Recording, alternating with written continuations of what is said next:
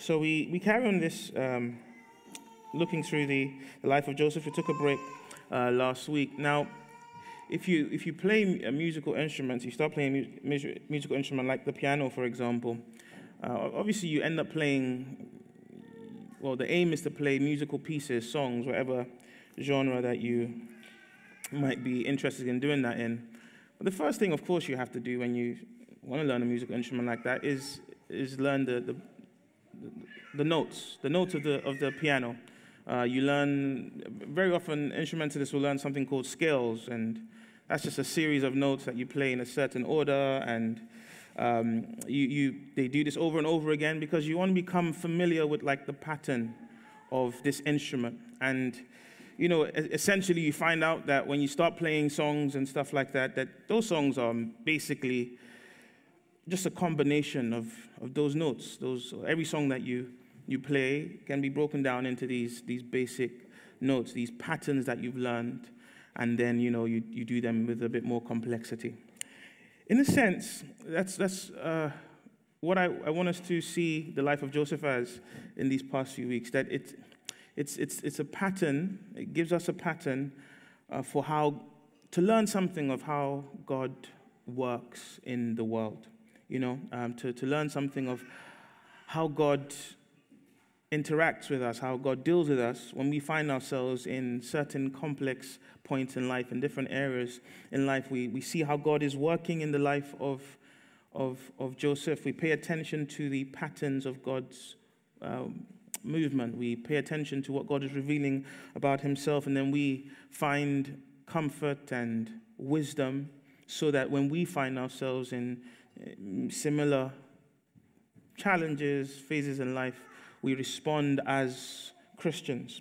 Of course, even greater than that, the life of Joseph itself, life of Joseph himself is, is working according to a bigger pattern, uh, the pattern of uh, God's love for his son, God's desire to magnify his son, Jesus Christ. So Joseph is pointing us to Jesus Christ. Joseph, things are happening to Joseph in line with um, uh, God's desire to magnify his son, Jesus Christ. And so uh, I've, I've, been hoping that we could do that. And so the first uh, week or so of this series, we looked at Joseph um, as, a, as a victim, and we learned from um, what happened with, with, with, Joseph and when he was uh, basically kidnapped, as Joseph says, by his brothers. We, we learned that, you know, God's people uh, can, be, can be victims and can suffer innocently, and how you know God is not uh, God, God is not uh, unaware of that. God is not surprised by that.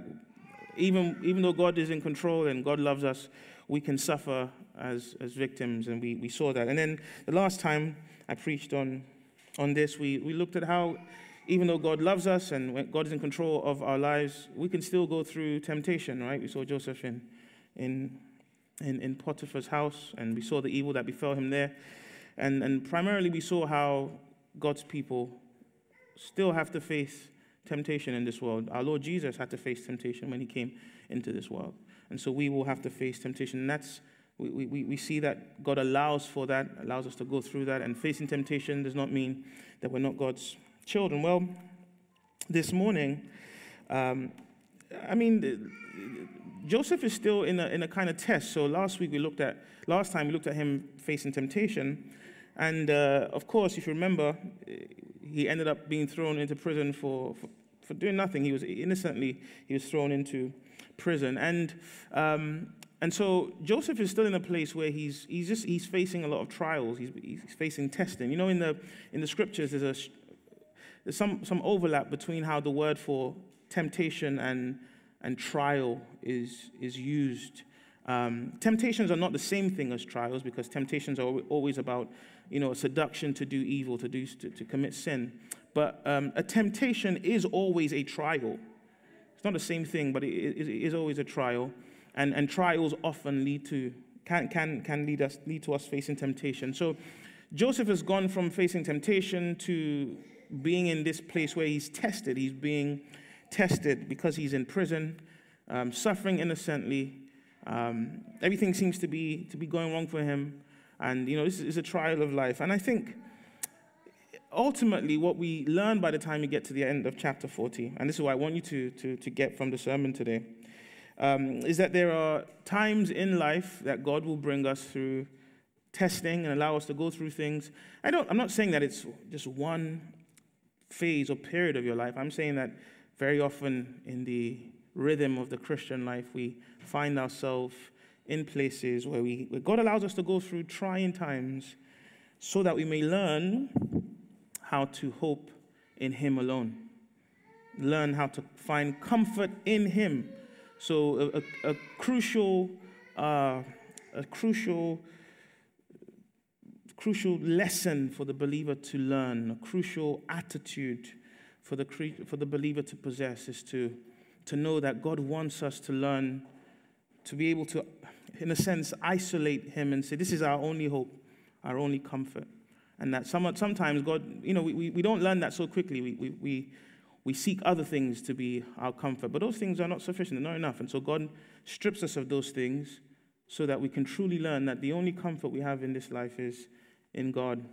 Um, and I think that's perhaps maybe uh, the lesson that Joseph learned at this point. You know that when I read the, the last uh, verse I read in, in that chapter, chapter 40, so, so kind of poignant was the chief cupbearer did not remember Joseph, but forgot him, right? And Joseph was forgotten of men. So, yeah, and, and that, that's what we see in this passage. Now, quickly, as far as the text is concerned, we saw last week Joseph was thrown into prison because of Potiphar's wife who accused him falsely.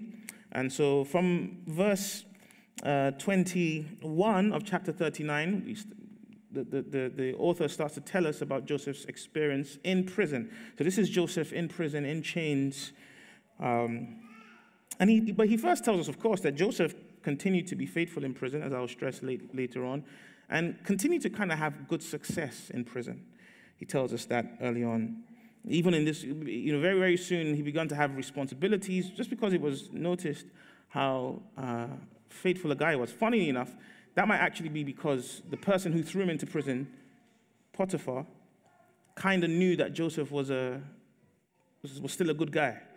Um, and, and maybe that actually just thought, yeah, I know this guy can be trusted. I had him for years he had to he did what he had to do because he you know didn't want to offend his wife too much and so on. I, I, I get the sense that he didn't quite believe her, but it was her word against Joseph's. Um, don't ask me why I think that. That's I think is there. Anyway, um, so Joseph continues to be faithful, um, and then whilst he's in prison, this thing happens where Potiphar, uh, Pharaoh, the, the, the king of Egypt, has two of his own officials thrown into the same prison as as Joseph. So Joseph is about to be sharing, sharing a prison, even serving, attending to these guys, have close proximity with you know top officials. Now, some of you maybe you go to, I know you don't want to go to, you don't want to go to prison to make connections. Some of you go to fancy restaurants hoping that you bump into, um, bump into someone who has connection, or you, you go for some kind of, you go for some event. You want to make network. You want to network you don't want to go to prison to, you know, to make the connection. But these guys are in prison. Joseph actually sees that there's an opportunity here to make a, some networking that will get him out of here, possibly. I mean, at some point he sees that. As you know, they have these dreams. Joseph, being a dreamer boy and a man who has a gift for interpreting dreams, sees God has given me an opportunity to interpret dreams for these big officials who may get me out of prison. And he, he, he, he wants to take advantage of that. He actually interprets, right, the dreams for them fairly accurately. You know, that, that, that brings me to think about dreams as well. The story of Joseph is full of, of dreams. And, and I, was, I, I wonder if you ask yourself, I think it's easy to read Joseph and say, oh, okay, well, this, the story of Joseph, the life of Joseph teaches me that dreams are, are very important. What role do the dreams have in the life of Christians? I'll say this rather briefly. You're not Joseph, right? So, so don't, it's unlikely that you're Joseph. Um, so don't make too much, don't make so much of your dreams. Um, but by the way, this is talking about dreams that you have at night when you're sleeping. Don't let nobody ever preach something else to you and say, oh, this is talking about your dreams. You know, your dream, you can achieve your dreams. That's not what Genesis is talking about. Genesis is talking about that stuff that happens when you sleep and you, you know, you see stuff in your sleep and you, you have these dreams. I think in the Bible, God at points di- directs his people through dreams. You think of, of jo- Joseph, you think of the other Joseph, right? The, the father, the one who's, who's like a, a, guardian to Jesus Christ. He has a dream, warned in a dream. Um, but, it, but, but there are unique times, there are unique ways of God revealing his, you know, very significant purposes. So I think we have to be very careful before we draw a straight line and say, because God spoke to his people in dreams, he speaks to us in dreams. I know some of you dream a lot. Um, I think just let God's word direct you and guide you more than anything. Um, God, is, God is great. God can do what he wants. And you, you, may, you may think, yeah, no, God is speaking to me in a dream. But so important that you depend on God's word and not so much on some dream you have. Because many people dream. Most times, God is not speaking to people in their dreams. I mean, me personally, uh, yeah, if I dreamt on my way here this morning that I was going to have a car accident to church, on the way to church, if I dreamt I had a car accident on the way to church, I would have come to church, regardless, the same 812. Because I'm not Joseph. I'm not going to interpret the dream. I'm just going to, I might pray. I pray for safety, but 812, here we go. You know, so, um, so just be, just be, I think depend more on God's word. Um, Christians get caught up in stuff where people are trying to tell them what dreams mean. And, you know, some churches is all about dreams and visions. dangerous. I remember growing up in church, the amount of people that dreamt that so and so was their, their, their spouse to be, right?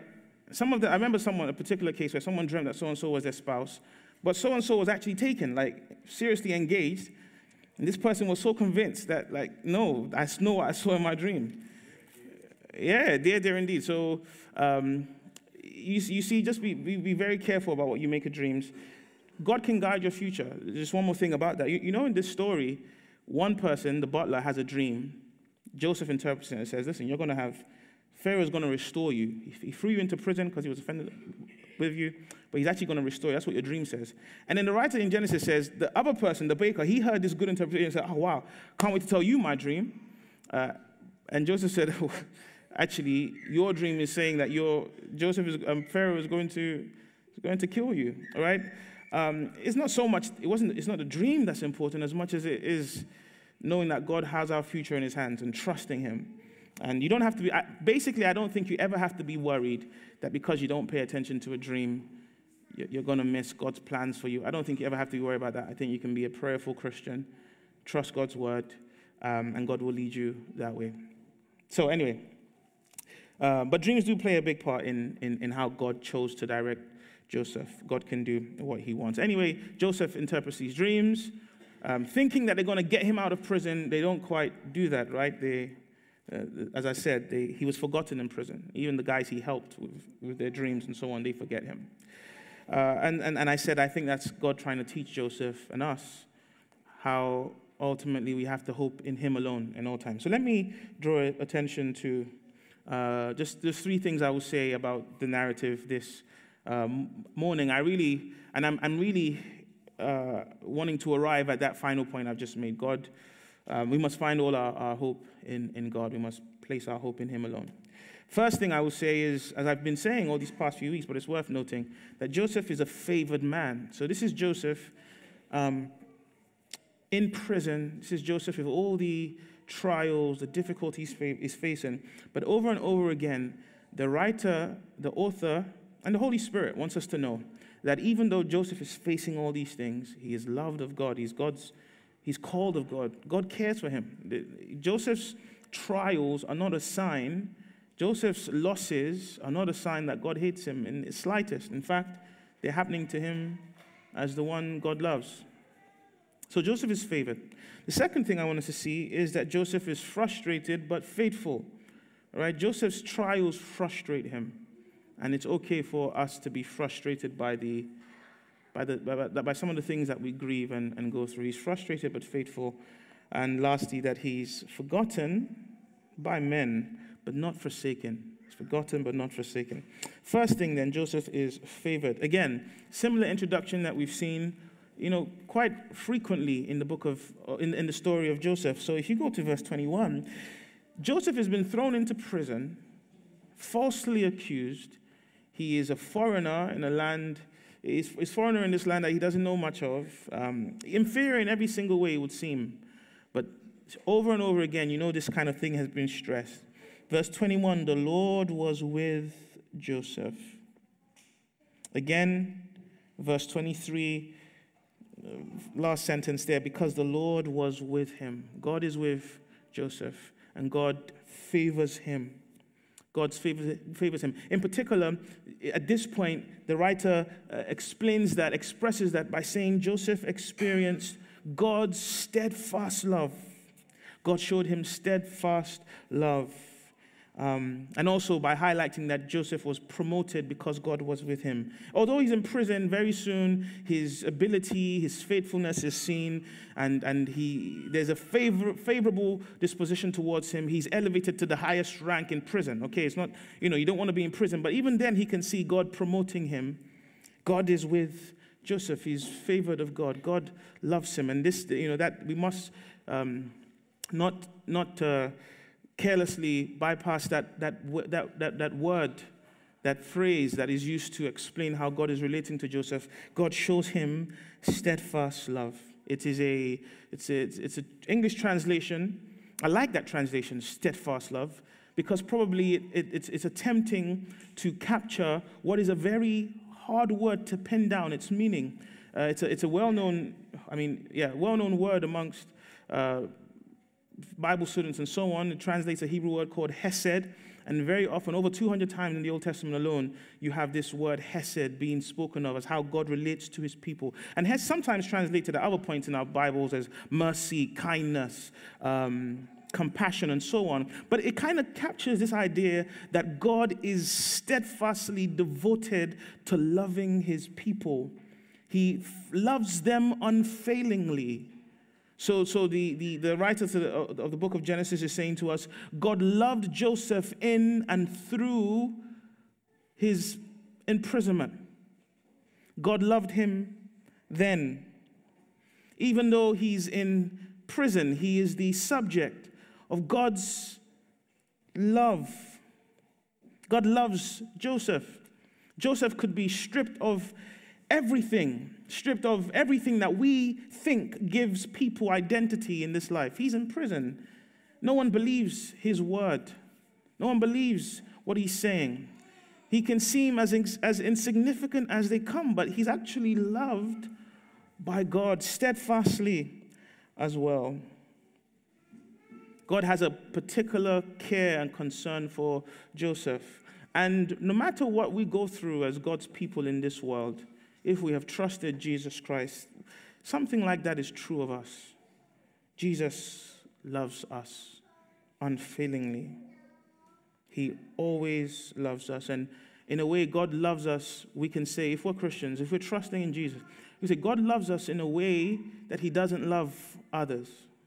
He loves us in a way that He doesn't love the world. Jesus prayed for us in a way that He didn't pray for the world. God has loved us. And of course, the, the great measure of that is that he sent his son to die for us on Calvary. And God sometimes strips us to the day when we realize that the only thing that we have in this world is the confidence, the knowledge that Jesus died for me. Jesus was slain for me. He loves me. He gave his life for me. Steadfast love. God strips us to the point where we realize you can take everything away from us, but you can't take away the finality of Calvary. You can take everything away from us, but you cannot take away the love that was displayed at Calvary. And that's why we, we often sing here and we often pray that God will help us to understand more and more of what happened at the cross. Lead me, we sing sometimes here at Calvary. Lead me there. Teach me what it means. Open my eyes to see what it means that Jesus has died for me. Because that's the only way we can be assured of this unfailing love of God, even when everything around us seems to fail. Even when we fail, when we're failing bodily or mentally, we are failing, but God's love does not fail. Steadfast love. And it's not without token. It's with token here, right? One of the, the, token here is that God promotes him, and very often we see that. Even in the times when things are difficult for us, we see how God is loving us. And so he's caring for us. He's protecting us from evil. He's, he's promoting us, maybe. He's, he's given us, um, he's, uh, he's given us favor. Although, and I'll say this and, and move on from this point, although someone, uh, one commentator on this passage suggests that maybe the, the, the, the statement saying God showed him steadfast love might indicate to us the kind of person Joseph was because of how, and this is a true point, how frequently the steadfast love of God is the confession of the praying people of God. So, the book that contains this statement of God's steadfast love the most in the Bible is the Psalm, are the Psalms. I know the Psalms are full of the praying of God's people. So that there's something, some kind of connection to be made between the man and the woman who experiences the fullness of that steadfast love and the man and the woman who prays Sometimes in our time of testings, we're not praying as we ought to, calling God to comfort us, calling on Him uh, to strengthen us. Uh, but either way, the point is then that uh, Joseph was, was favored. Even in his testing, he was favored of God. And God wants you and I to know that when we go through trials and we're going through stuff, we have to remember that we are we're, we're beloved of God. God has loved us, and that's uh, that's that's uh, that's our strength, that's our hope. So Joseph was favored, but he was also he, he was frustrated but faithful. So Joseph is favored, but he's in prison. It's not where he wants to be. Joseph, I believe he's, he's, he's aware, he's convinced of God's love for him, but he also is aware of the injustices he's facing. He also is aware of wasted time wasted opportunity, limited opportunity, wasted ability. He's aware of all of that because he's in prison. And that's, that's partially what's behind his attempts to help these officials, these big boys, right? The, the, the by every indication, for example, the, the cupbearer, the butler, we, it seems like a butler, but by every indication, he probably was the kind of person, and because of the kind of relationships that maybe the rulers of that time will form with someone so close to them, is he's probably someone who the, the, the, the, the king invested a lot of trust in.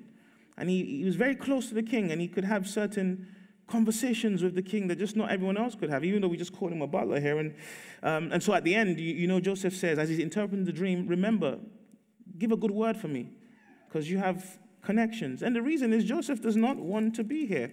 Why would he? You know, initially, when the cupbearer and the baker are introduced, we're told in verse 5, uh, sorry, verse uh, 2, Pharaoh was angry with his two officers and he put them in custody. They, they had done something wrong, it would seem. But you contrast that with Joseph, who had been put in here innocently.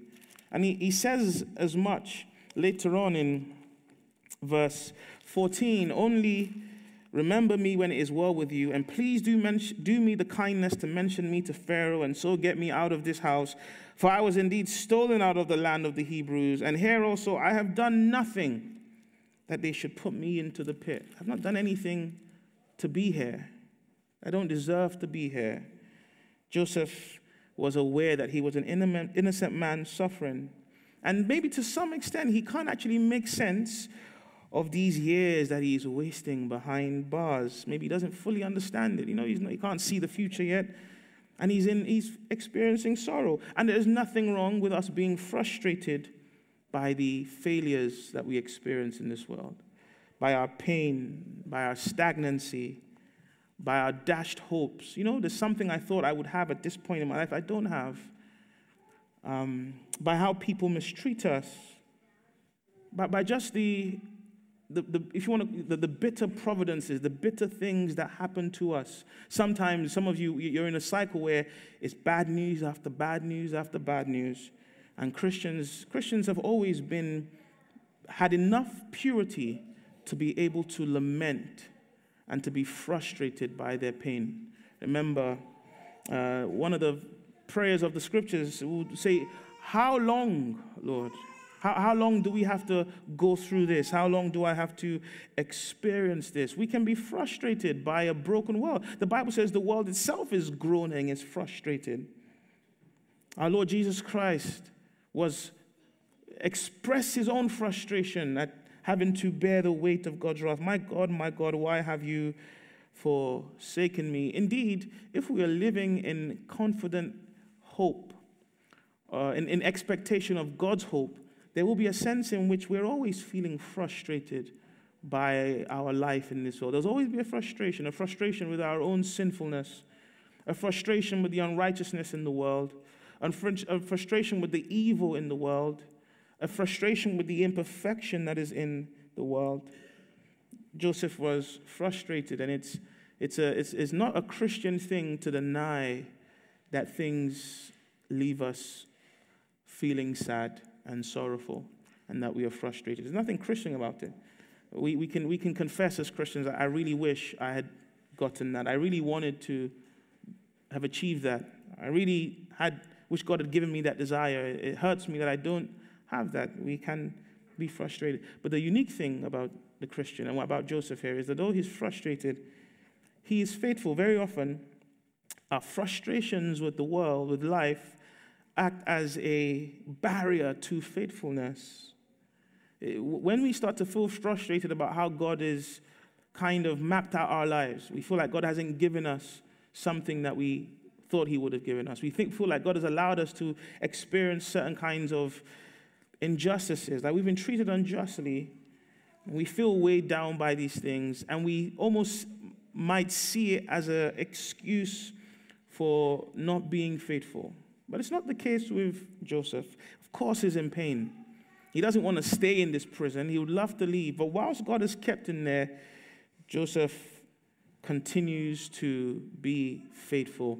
He continues to bless God for his steadfast love. Joseph is the kind that says, I, don't understand everything, but I, I trust you.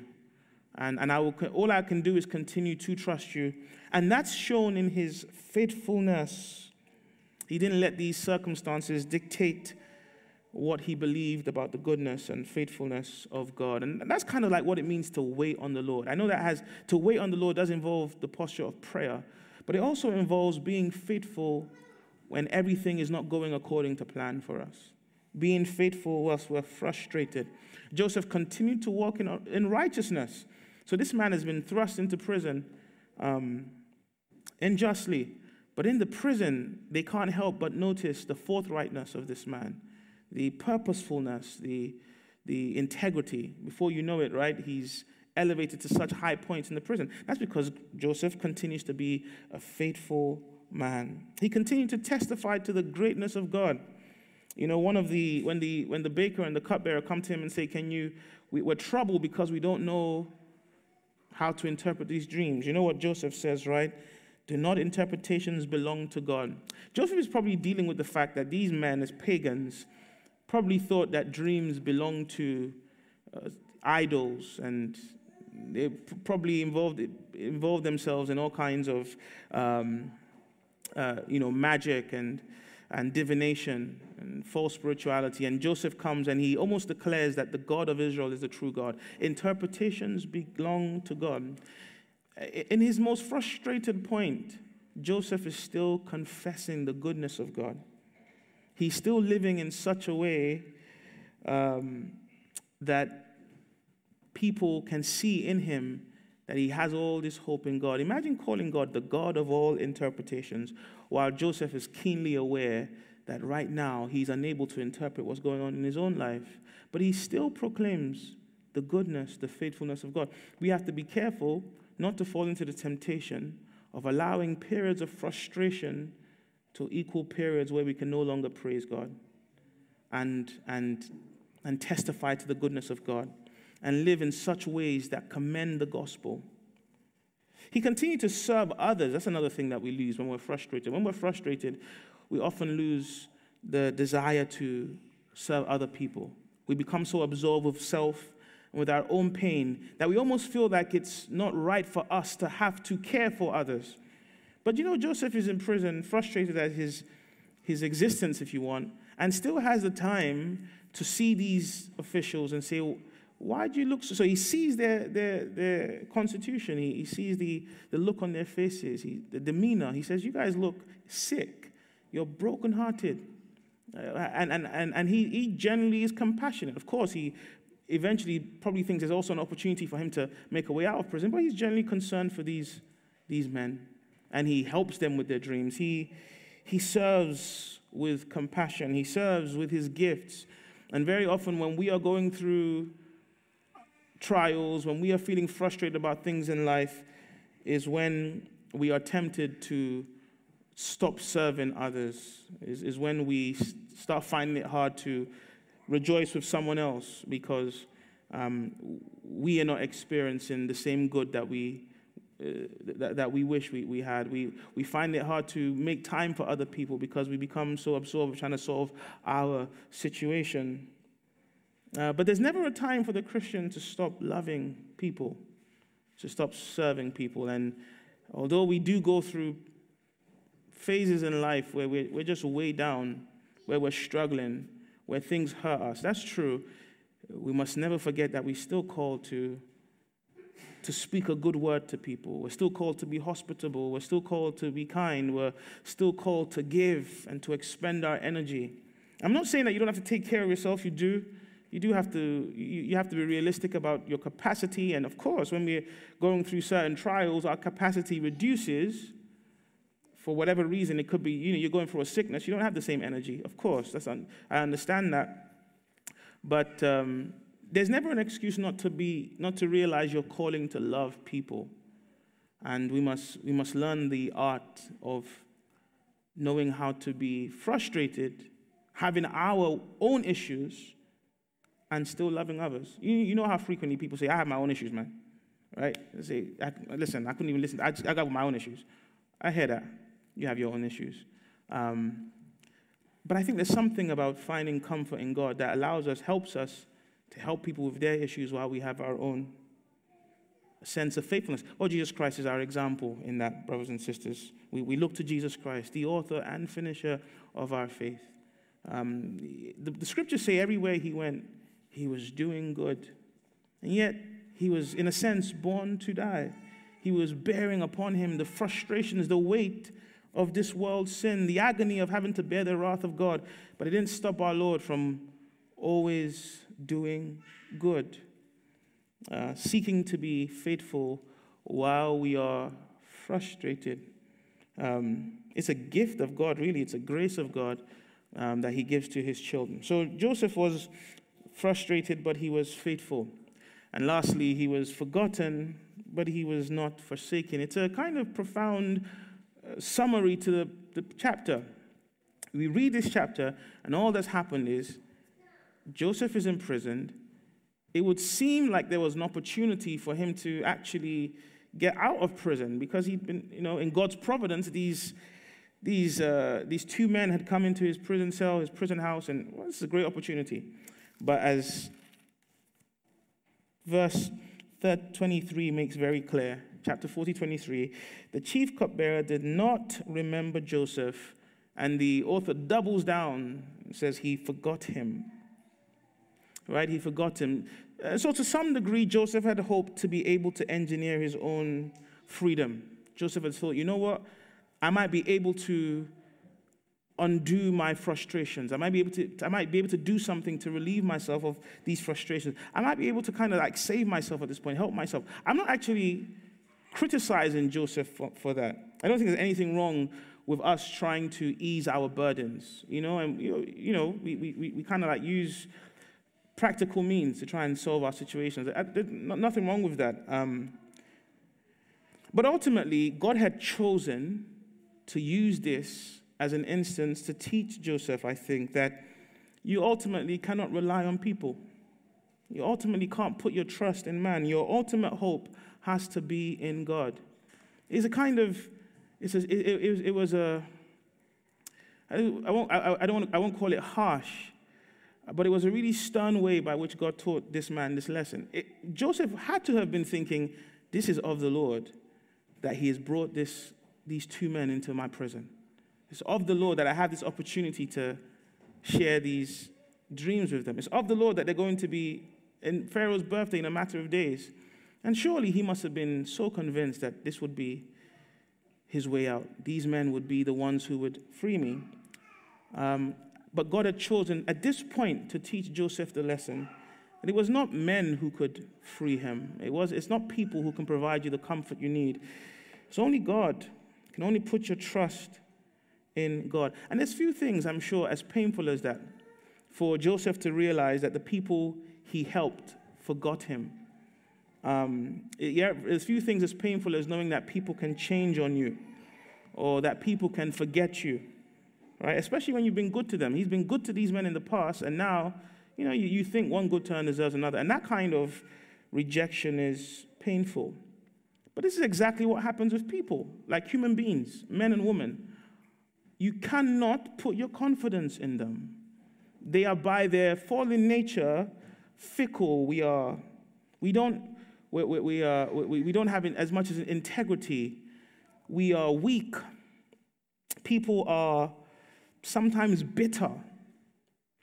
People sometimes just don't have capacity. People are just people. And we should never think that we can put all our trust in mortal man. People just like ourselves. Don't you know yourself? And, and, and God had to teach Joseph this lesson. Now, to be clear, I'm not saying that we should never have people that we trust. I'm saying we should never put our ultimate trust in anybody. Of course, you should have people that you trust. Some of you trust. You should trust your parents. If you don't trust your parents, that's a broken down relationship. You have best friends or your good friend because you trust them. You find a spouse because and you want to be able to trust this person. Of course, we should have there's a certain level of trust that you should expect from people, but you should never put ultimate trust in anyone. You should never think there's someone that does something for you where you say, This person will not fail me. It just doesn't happen. You just can't do that. They're human. And I'm not saying that we should, we should be happy to be the kind of person that people can't trust. Someone said, I cannot trust that person to, to come through for me. We shouldn't be happy to be like that. We should, des- we should be desire to be faithful friends, faithful uh, comforters.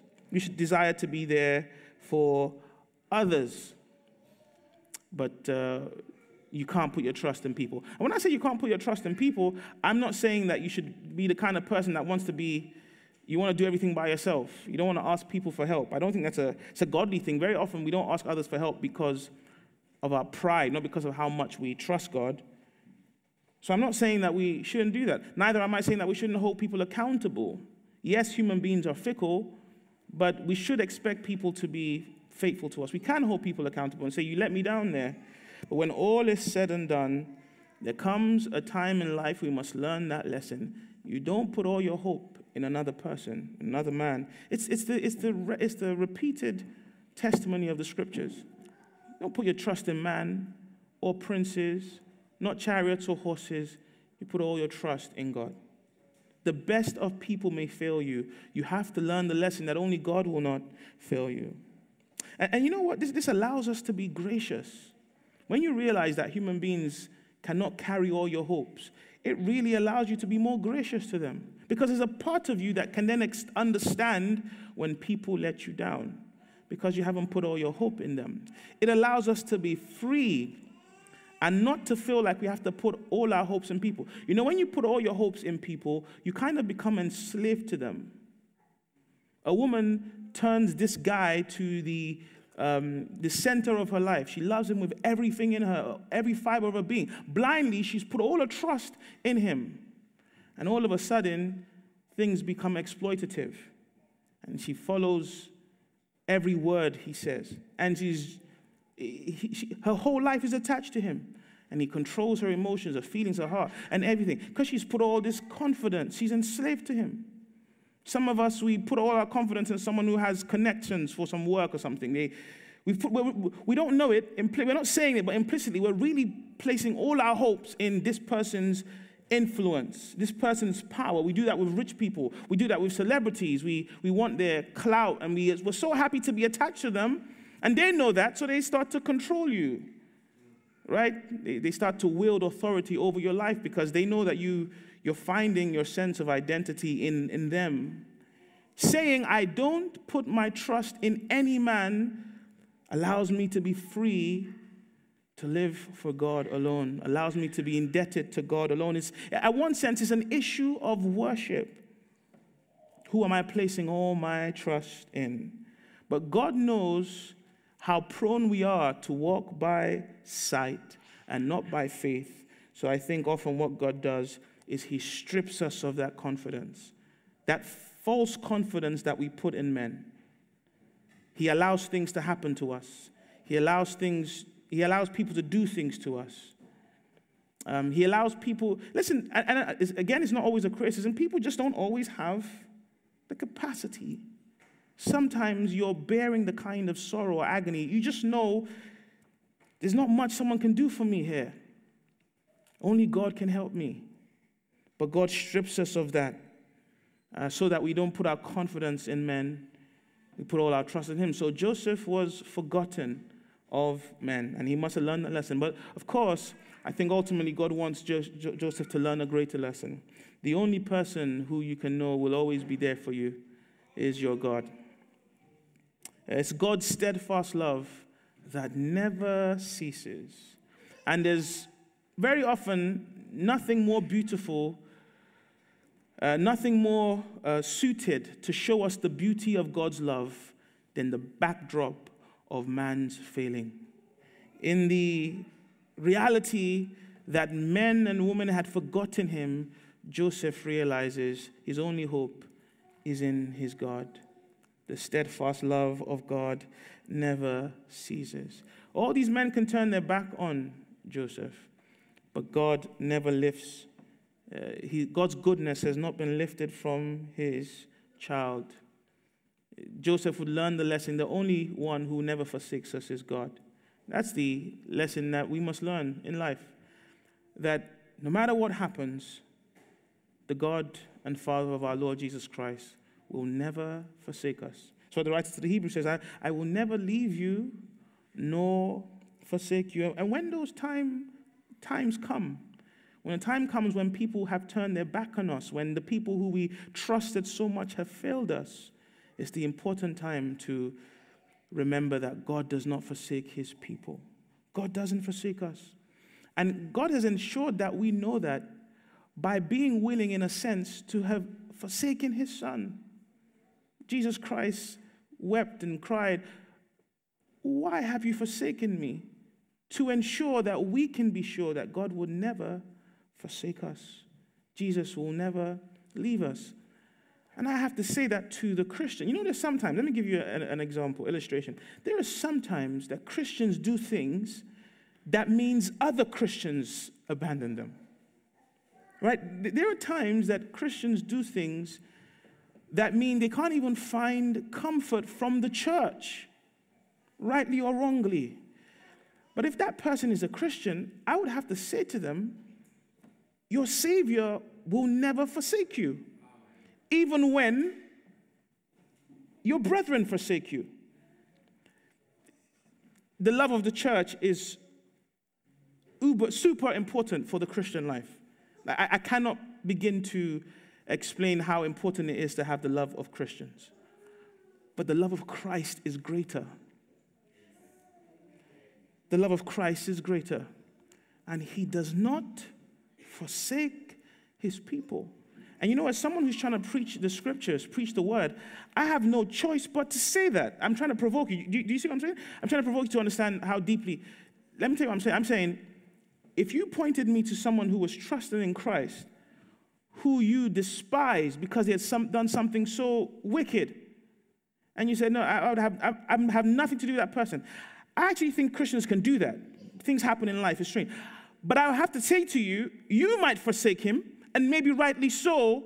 You might forsake her, and maybe rightly so, but Jesus will not forsake his own. Not when the whole world is ashamed of him. Christ will never be ashamed of his people. And God comforts his people. God knows how to sit with Joseph in prison at that point in time when his hopes for getting out have been dashed. And sometimes in your life, your hopes have been dashed. like things have really gone down. You've really been brokenhearted. You're really let down. You're really in pain. And all I know this morning is that God knows how to comfort you. I, I know you might not even see it yourself. You might think, I don't know how I'm going to make it through this. I don't know how I'm going to smile again. I don't know how I'm going to hope. But I know, Paul says, God is the God of all comfort. That means there's just no place, nothing we go through in our life where God is not able to comfort us. Let me say this one thing because Paul says the same. Paul says that he believes he went through those sufferings so that he might experience the unique comfort of God and then be a comfort for others. And maybe one of the reasons why God strips Joseph of the hope that he might have in man puts Joseph in a position where his only comfort comes from believing in God is so that Joseph can be strengthened to comfort others. And one of the reasons why God makes you go through the things you go through and why you go through these phases where your only comfort is in the invisible is so that you might find strength to speak words of life to someone else. And God will comfort you through this like a, it's almost like it's like training, it's like a school so that you may become equipped to say the right words to another Christian. So that you may become equipped to lift another person's head. Have you ever tried to? I, I, I experience as a pastor a lot. Some people come to me, someone comes to me and tells me something they're going through. I'm a pastor, I want to say something to encourage them. So I, I do say something to encourage them. But maybe somehow, in that short space of time, I get to see someone else say something to them. And when that someone else is saying something to them, that person's words is hitting far more than mine. That person's words are far more profound, far more precise. They get it more. And I, and I, and I, and I, and I wonder why. But now I often know the answer.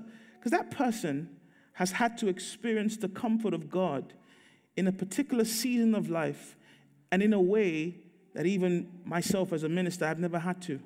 So they know something about how God supplies strength in that season and they're able to give it to other believers. This is why God strips us very often of the other things that we place confidence in and helps us to understand how He comforts His people so that we can do well for the souls of other Christians. You know how well you might be called to do for the soul of other Christians. When God puts you in a place, let me say this quickly God puts you in a place with another Christian and they just see that you get it when God puts you in a place with another Christian and they see that you've been there, when God puts you in a place with another Christian and they see that Jesus got you through, so they don't have to believe the lies of Satan that Jesus can't deliver them. This is the beauty of what God does for his people. It's the beauty of why we must cling to God in our trying seasons. God comforts his people. He never, le- he never leaves his people. He doesn't forsake them. Um, the gospel, you got, some of you know Donnie McClurkin. Donnie McClurkin has a gospel song. Uh, it's called All I Ever Really Wanted. And he has a line in it. It says, uh, There were times I didn't know what to do, times I didn't know what to think of you. He says, I turned around. When I turned around, I turned and found you were there all the time. And this is God's, the, the hope of God's children. No matter what we face in this life, God never forsakes us, even when it doesn't feel like He's close. Even when he doesn't feel like he's there, very often it takes like periods afterwards for us to look back and say, He was right there all the time. He was lifting me while I was weeping. He was, he was carrying me while I thought my, I was brokenhearted. He was raising my hands while they were hanging low. He was there all the time. God will never forsake us, not now, not ever. God will never forsake you when others forsake you.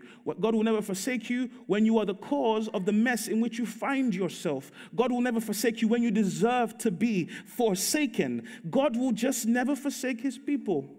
He'll never forsake you. My Jesus will never forsake me. He will always be with me when I call.